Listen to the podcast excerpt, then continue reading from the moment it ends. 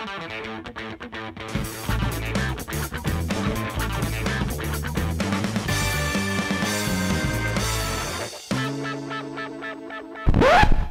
radi návršku? My máme. Chcete, aby sme mali lepší zvuk? Kvalitnejšie trička, dobré nechty. Môžete nám pomôcť. Darujte 2%. Ak neviete, ako sa to robí, na stránke Ines.sk podpora nájdete veľmi jednoduchý návod. Ďakujeme. Ďaká. Zdravím všetky hamburgerové deti. Dnes tu máme opäť hostia. V poslednej dobe tu máme takú infláciu hostí a to je myslím, že úplne super. Dnes tu máme Petra Furmaníka, určite viacerí ho poznáte ale tí, ktorí ho nepoznáte, je to podľa mňa jeden z najslavnejších účtovníkov na Slovensku. Neviem teda, či je to významný titul alebo nie.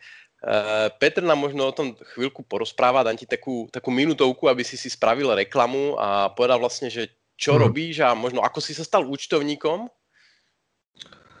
Ahoj, krásny deň, ďakujem za reklamu, 5 sekundové reklamné okienko.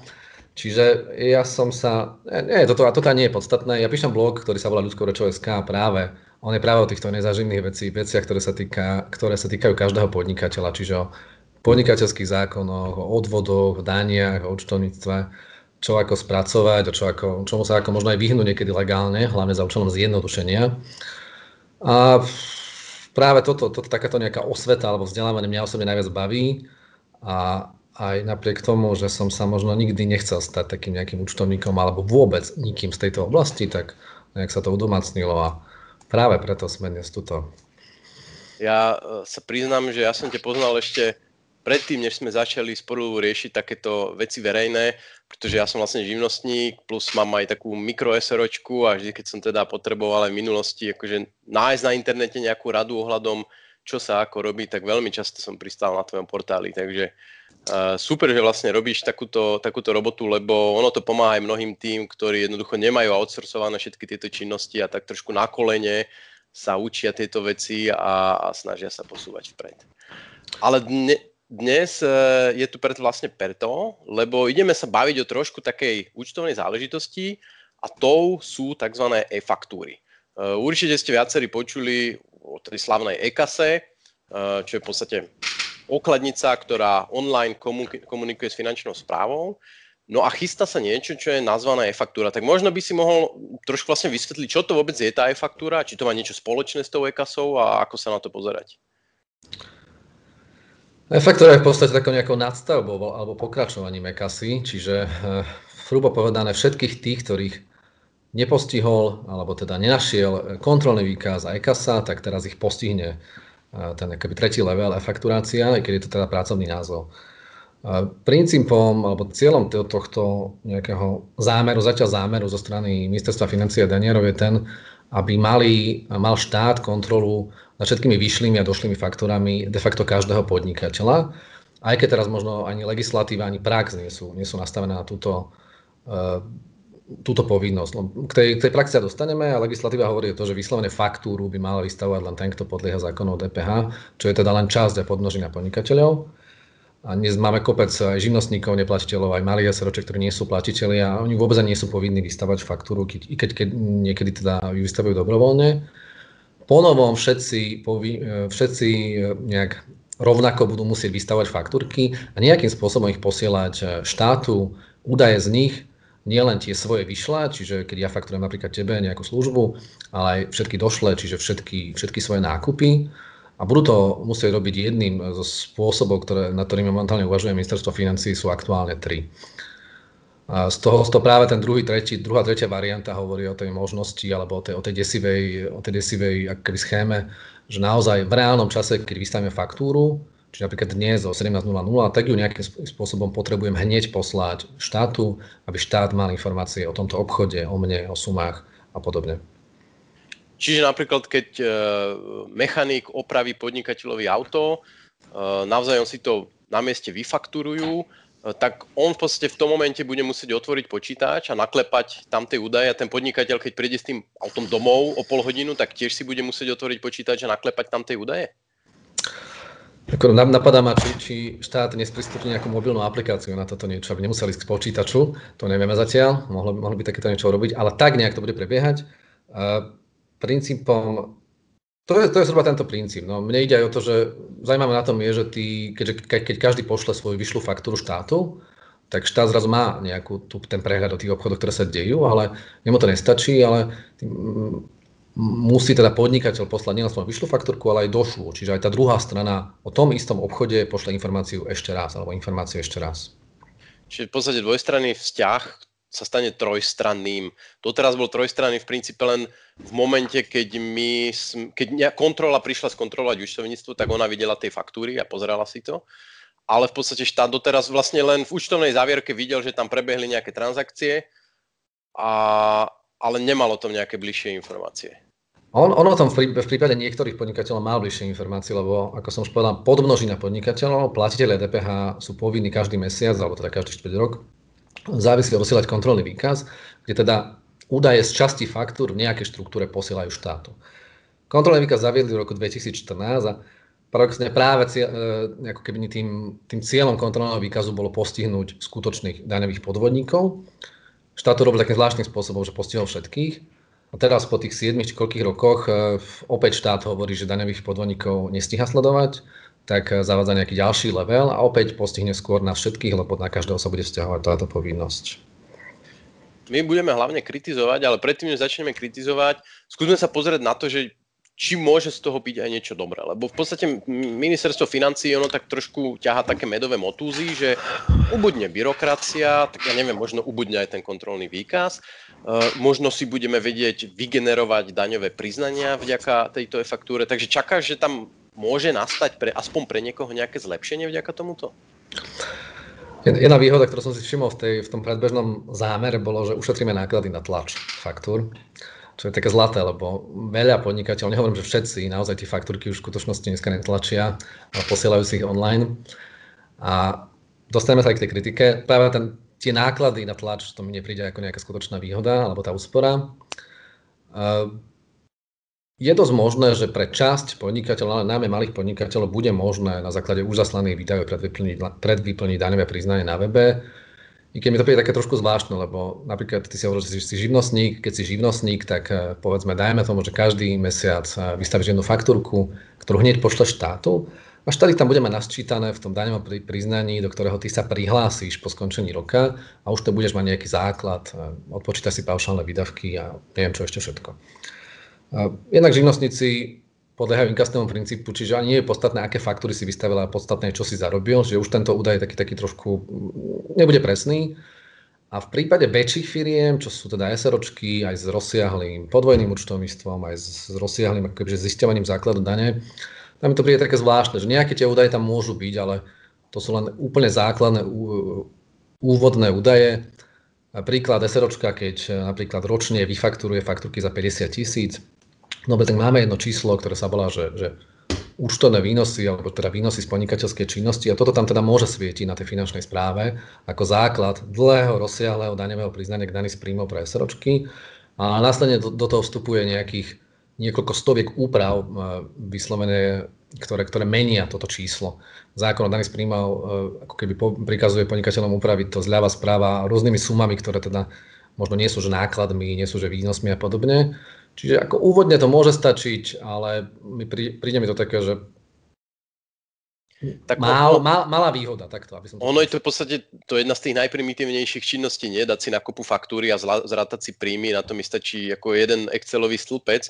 To umenie potom tam je správne zaradiť tie náklady, odpisy, super odpočty a rôzne, ako ty si hovoril, tieto všelijaké menšie a väčšie nuancy. Nehovoriť o tom, že tu mám potom, ak mám nejaké náklady na zamestnancov, odvody a tak ďalej, že to ako keby toto, tieto faktúry príjmové sú minimálne percento z tej administratívnej činnosti tak. pri daňovom priznaní.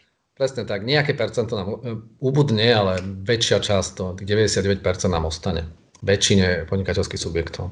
Ono dokonca aj pri tých paušalistoch, v podstate, ktorí de facto nemajú náklady, majú tam jedno číslo, tak stále uh, tam je dobrá šanca, že mali nejaký job na dohodu, to tam budú musieť zarátať, že možno majú nejaké príjmy, ja neviem, z kapitálu alebo podobne. Čiže aj tí tam budú musieť robiť nejaké zásahy do toho, do toho daňového priznania a na konci dňa vlastne získajú od štátu len jedno, jedno čísličko, ktoré tam doplnia a ďalších x im bude chýbať.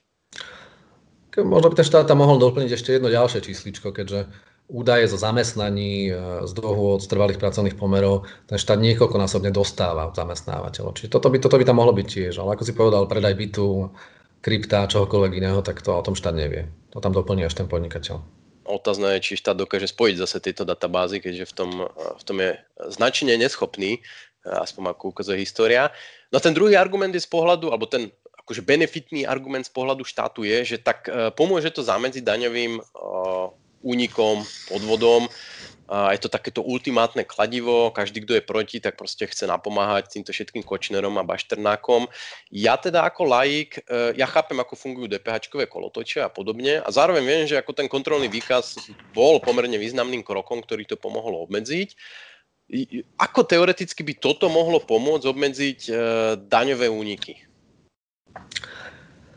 Daňari teraz to predstavujú takto, alebo teda Daniel, no štát, ministerstvo financí a všetci títo predkladatelia, navrhovatelia, že vzhľadom na to, že v súčasnosti napríklad kontrolný výkaz nestačí na postihovanie podvodníkov, lebo podvod sa stane napríklad dnes 17.2., točíme to 17.2., kontrolný výkaz príde na finančnú správu 25.3. a dovtedy sú už možno nejaký majetok zmizol, podvodníci sú už dávno na nejakom ostrove.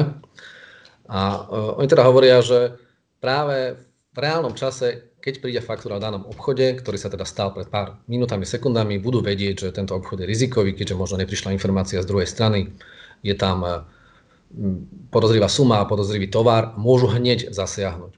To, toto je ich argument, dobre, dalo by sa, teda, ja teda, dalo by sa o tom polemizovať, dalo by sa prijať. Opäť mi však vadí tá prezumcia viny pre, pre všetkých ostatných, to znamená, OK, úlohou štátu je chytať daňových podvodníkov, keďže on chce mať svoje dane, znižovať eh, medzeru vo výbere DPH a tak ďalej. Len prečo teda nedá pokoj nám a prečo opäť eh, trestá všetkých plošne. Rovnako ako pri kontrolnom výkaze, rovnako ako pri EKASE. Ja, ja by som asi len dodal, že uh, väčšina asi divákov má zaf- zafixované, že u nás je obrovská medzera vo výbere DPH. To platilo možno v roku 2013-2014. Uh, odvtedy sa tá medzera pomerne významným spôsobom zúžila a už zďaleka nie je taká veľká, ako bola uh, pred tými 5-6 rokmi. Uh, prečo sa zúžila? Ja si netrúfam tvrdiť, pravdepodobne to bude mať niečo s tým kontrolným výkazom, keďže je tam značná korelácia. Na druhej strane, e, my sme nevideli nejaké vyhodnotenie či už kontrolného výkazu, ale hlavne teda EKASy alebo takých vecí ako bločkové lotérie. To sa proste udialo, my nevieme, aký to malo efekt, či to je len e, náhoda, alebo či to má priamu súvislosť. A teraz v podstate prichádza ďalší nástroj, ktorý by mal ako teda bojovať proti daňovým únikom bez toho, aby my by sme mali vyhodnotené dopady tých predchádzajúcich nástrojov. A tým sme vlastne premostili na tie, na tie zlé, na, na to zlé, čo sa nám nepáči na tom návrhu na e-faktúru. A ty si vlastne, my už sme sa o tom bavili aj súkromne, Uh, jeden z problémov, ktorý ty vidíš ako účtovník, je, že to dosť zásadným spôsobom môže zmeniť ten vzťah medzi klientom a účtovníkom. Ako fungujú dnes a ako budú fungovať po zavedení e-faktúry. No ono totiž podnikatelia, teda hlavne malí a strední podnikatelia fungujú úplne inak v praxi, než e, si to štát predstavuje. A fungujú, fungujú takým štýlom, že danú agendu, faktúrky, ale čokoľvek iné malého podnikateľa, stredného podnikateľa, nejaký ten profík, účtovník, daňový poradca zoberie do ruky niekedy až po skončení daného mesiaca, častokrát až po skončení daného roka a vtedy vidí, že inak to chce spracovať, ale hlavne to skontroluje a vidí, že mnohé veci nie sú správne vystavené, na, na mnohých faktúrach chýba povedzme nejaký správny režim DPH, proste je tam zlý dátum vystavenia dodania, chýbajú povinné klauzulky, možno aj chybná suma a ten e, profík dáva tú spätnú väzbu podnikateľovi, oprav to, e, oprav to dozadu a podobne. A takto funguje v súčasnosti prax. A ako náhle by sme to možno switchli do toho, do toho štátom navrhovaného modelu, že podnikateľ by mal poslať správnu faktúru v správnom režime, s správnymi náležitostiami hneď v reálnom čase, tak on práve na tú kontrolu, na tie konzultácie, na ten support by mal mať po ruke niekoho, nejakého účtovníka, daňového poradcu a podobne, ktorý, ktorý mu to teda hneď odobrí. A to, to je už zmena toho systému fungovania. Zrazu, OK, podnikateľ ušetrí náklady na tlač, to, to je 1 euro mesačne možno, a bude musieť si platiť niekoho, kto naozaj bude sedieť s ním online, nie online, online, offline, to je jedno, v kancelárii virtuálnej alebo reálnej, na to, na, to, na, to, na to konzultovanie. Toto sa naozaj takto nedieje a dokonca to nedieje ani v prípade veľkých firm, ktoré majú okolo, okolo 100 zamestnancov. Aj tí často posielajú svoju agendu preč externému nejakému účtovníkovi, poradcovi, ktorý spracuje až o mesiac. No ja môžem potvrdiť, že v podstate mne účtovníctvo robí jedna pani, ktorá, ak sa nemýlim, je už na dôchodku a rieši fakt len takýchto miniatúrnych eh, podnikateľov, ktorí nemajú zamestnancov, nie sú, nemajú, eh, nie sú placami DPH a podobne. Ja v podstate na začiatku, v januári jej donesem igelitku, eh, kde x papierov, ona si proste uvarí kávu, sadne si započítať, kde má ten program, s ktorým robila 20 rokov a proste už sa ho naučila a nejakým spôsobom zvládla aj, aj ten prechod do tej elektronickej komunikácie so, s finančnou správou ja si úplne ani nedokážem predstaviť, že jej by som teraz e, niekoľkokrát do mesiaca ako volal, že prosím vás, tuto mám túto faktúru, posielam vám ju na mail, ja v podstate nemám jej mail, myslím, že e, nahoďte mi ju tam. On, ona nefunguje takto, ona funguje proste nárazovo a de facto by bola úplne z hry. A ja tiež tým pádom. Musel by som uh, nájsť si iného poskytovateľa tejto služby. No súhlasím, práve ten systém sa bude musieť zmeniť a ja teraz neviem predstaviť, že by sa zmenil, lebo hovorím, ten podnikateľ funguje nejakým spôsobom, má nejaký systém práce, ten účtovník, daný poradca má nejaký systém práce a zrazu by museli byť buď často spolu, alebo, alebo teda neviem, či je spotreba času a pre podnikateľa často je spotreba peňazí.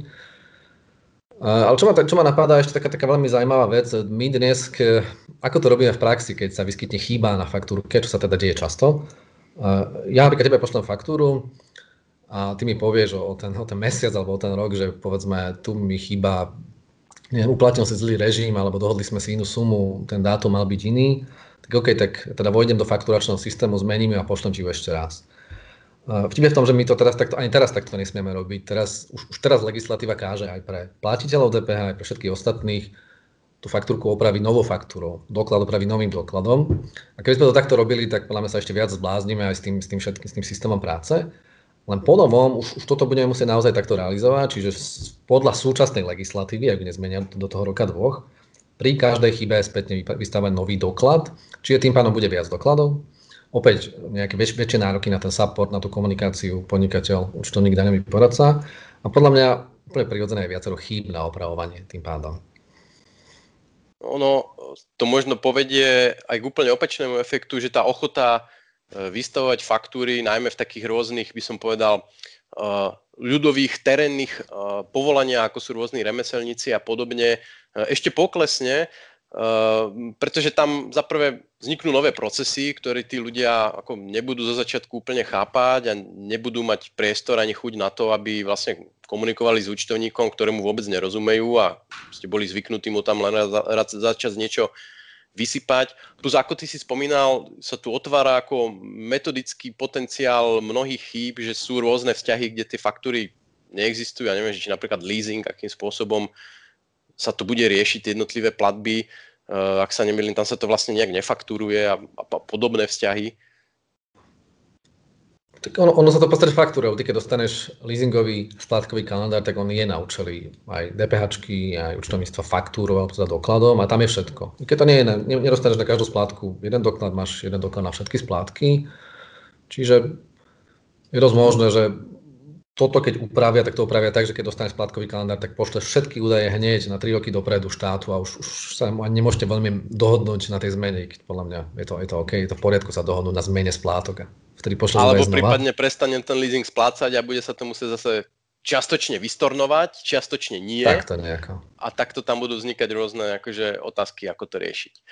No ale napríklad pre nás najväčší problém je s tou e-faktúrou, že uh, vznikne tu nová obrovská databáza veľmi citlivých údajov. V podstate táto databáza bude obsahovať e, všetky business to business e, obchodné, alebo skoro všetky obchodné transakcie business to business e, na Slovensku. Už dnes v podstate to máme cez tú e-kasu ako keby koncových spotrebiteľov. Takto budeme mať ešte aj ten business level. A my teraz musíme dôverovať tej verejnej správe, že záprve to bude v rukách ľudí, ktorí sú čestní a vidíme, že teda uh, taký ten krstný otec alebo kmotor uh, Ekasi nedopadol úplne najlepšie, čo sa týka jeho aktuálneho stavu slobody a neslobody. A zároveň budeme musieť dúfať, že tie údaje nejakým spôsobom nebudú unikať, nebudú nabúrané. A zase máme tu nedávny prípad uh, s korona testami, kde skutočne sme videli, akým spôsobom verejná správa pristupuje k úplne aspoň bazálnemu zabezpečeniu dát. Čiže toto vo mne vyvoláva dosť veľké obavy. Súhlasím, ale doplním, že možno EKASA, teda pri dokladoch z EKASy väčšinou nemal štát doteraz údaje o konečných spotrebiteľov, väčšinou sú doklady bez údajov o finálnom spotrebiteľov, väčšinou nevždy. Ale práve v prípade e-fakturácie bude mať, lebo nemáme to len business to business, ale aj business to customer. To znamená, customer. To znamená e-shopy alebo ktokoľvek, kto predáva súkromným firmám, častokrát vystavuje faktúru alebo teda účtovný doklad ako faktúru. A zrazu tam máme aj súkromné osoby. Aj o tých bude mať štát informácie a teda nielen o nich menách, ale aj o tom, čo nakupujú z e-shopov a môže to, môže to byť teda kade čo, čo sme doteraz chránili. No to je, to je pravda. V podstate pri EKASE asi by musel nakombinovať údaje z platobných kariet s, so samotnými bločkami, aby videl vlastne, kto konkrétny to zaplatil. Ale v prípade fakturácie je to úplne jasné. Tam, tam sú obidve, uh, obidve strany napísané. Nepoznáš náhodou nejakú štatistiku, že koľko percent konečnej spotreby sa fakturuje a koľko ide cez, uh, cez bločky pokladničné? Nevidel si niekedy niečo také? No nevidel som. Potom ešte tretia, tretia podnožina, čo ide bez bločkov.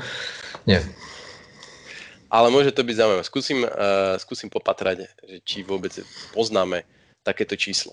Ďalší taký bod je uh, to, čo sme tu spomenuli, že je to zase prístup v štýle platí prezumpcia viny. Miesto toho, aby sa finančná správa, ktorá nemá malý rozpočet, ona má okolo 300 miliónov eur, čo už je teda dosť peňazí, aby sa sústredila na cieľené vyhľadávanie daňových podvodníkov, čo vidíme, že im častokrát až veľmi okato nešlo pri tých najväčších rybách, tak v podstate sa tu využíva nejaké kobercové bombardovanie, kedy všetci podnikatelia dostanú novú povinnosť, pretože samozrejme e, zo pár z nich je problematických, tak aby sme ich chytili, e, tak musíme zaviesť toto. Je tu teda otázka, či už existujúcich, z existujúcich dát sa lepším analytickým postupom nedá odhadnúť, kto je daňový podvodník a proste terénou prácou skutočne tie najväčšie, najväčšie ryby odkrývať. Myslíš si, že, že možno je tam ešte priestor aj na zlepšenie tej súčasnej práce finančnej správy, alebo, alebo ten priestor proste je zložité nejakým spôsobom už viac uškrtiť bez toho, aby sme zavádzali nové, nové systémy? No toto práve, že neviem, lebo ten, ten systém práce, na postup práce danierov, akým spôsobom hľadajú e, daňových podvodníkov, alebo ako ich vedia identifikovať, my, my až tak veľmi nepoznáme. Sami o sebe oni hovoria, že nestíhajú sledovať týchto, týchto podvodníkov skrze súčasné nástroje, napríklad EKASu a kontrolný výkaz a potom, no, ja sa vrátim k tomu, že znova nám to hovoríš, na čo teda boli zavádzaná, na čo teda bola, bola zavádzaná EKASA a predtým 7 rokmi kontrolný výkaz. A opäť to, čo sme už povedali, keď krstný otec z jedného aj druhého projektu sám o sebe sa zamotá do pravdepodobne nejakých takých podvodov. Čiže opäť sa stávam k tomu, že áno, že prezumcia viny, vy všetci ste vinní, vy všetci ste potenciálni vinníci a keď už vás teda nemôžeme chytiť, tak na vás navalíme novú administratívu, aj teda na vás, aj časovo, finančne, aby ste to splnili ako vždy. Ono, možno teraz niektorí ľudia majú pocit, že no však ale teraz to robia dobre, polka finančnej správy skončila v base, takže už sú tam sami tí správni ľudia. Akože aj keby to bola pravda, čo samozrejme nejak nevieme, či e, táto vládna garnitúra si tam len nedosadí svojich ľudí, ale tvárme sa, že teraz sú tam proste najväčší anieli, ktorí sa budú snažiť. No ale budú tu ďalšie voľby, môže vyhrať zase úplne iná strana a ten celý systém sa vráti do, do toho stavu, keď tam proste vládli kmotrovia. A teraz tí kmotrovia budú mať ešte navyše ako keby uh, tento nástroj, aby vedeli ho otočiť vo svoj prospech. A to je podľa mňa, čo by tiež malo zaznieť, že, uh, že netreba myslieť na to, že čo je dnes, ale čo sa môže stať o 3, 4, 5 rokov a akým spôsobom ten systém môže byť zneužitý. Čo tu ešte máme? Uh, no my tu máme takú našu vec poznačenú, že jedna z takých menších obáv je, a neviem či menších, že v podstate táto datová báza môže byť nielen zneužitá, ako som spomenul, ale môže byť aj využitá napríklad na to, aby sa pokusili zaviesť nejaké nové dane. A mňa napadá napríklad taká transakčná daň, čo je niečo, čo znie síce exoticky, ale ja pripomeniem, že 4, 5, 6 rokov dozadu, ešte začia sa zomierajúce SDKU, uh, sa už tu taký názov, nápad objavil, že zaviesť daň, ktorá bude, ja neviem, asi 0,1% z každej transakcie, ktorá sa udeje, z každej finančnej transakcie. A práve takáto dátová báza by bol vlastne ideálny stavebný kameň na to, aby sa politici skúsili vymyslieť nejakú takúto, takúto novú daň. Je dobré, my sme, sa, my sme sa aj dávnejšie bavili o tom, že prípadne koho to ešte môže vyslovene akoby, že postihnúť v zmysle skutočný, a nie že daňoví podvodníci, ale na čo môže štát, štát ušetriť alebo získať daň alebo odkrytie daňové úniky, keď zavedie to, tento komplikovaný model fakturácia, tak eh, stáva sa v praxi občas, že nejakí malí podnikatelia, možno buď z neznalosti alebo z takej, že akože neznalosti, eh, keď im niekto napríklad neuhradí z 20 faktúr ročne 3, nejakej sume, tak vyslovene na hulváta vymažu tie faktúry, vymažu zo sveta, čo teda nie je správny postup podľa legislatívy. Možno práve takýto, takýchto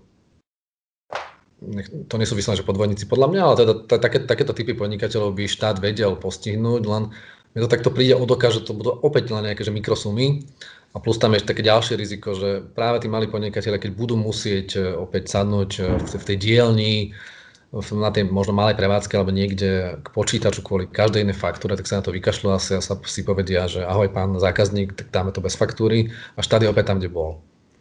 Čiže podstate, ako, keď môžem, no, prepač. V podstate to, čo si spomenul, ale tam ani ne, neprichádza k nejakým daňovým únikom, ono akože nie je to košer z účtovného hľadiska, ale v princípe ty by si akože mal pohľadávku, ktorú potom v zápäti odpíšeš, nie? Alebo... No práve, že ty ho nevieš odpísať. Vo väčšine prípadov, v mnohých prípadoch, v tých bežných prípadoch v praxi, keď niekto nechce zaplatiť a nie je v nejakých problémoch, tak ty ho nemôžeš odpísať, ty musíš daniť na Slovensku. A teda SROčka zdaňuje hneď v danom roku a podnikateľ, živnostník alebo teda iná, iná SZČ zdaňuje plus minus buď pri tom odpísaní alebo pri skončení podnikania. A práve preto to aj mnohí robia, ale podľa mňa to niektorí robia aj z neznalosti. Veď neuhradil, tak to vymažem a mám pokoj, nemusím to sledovať.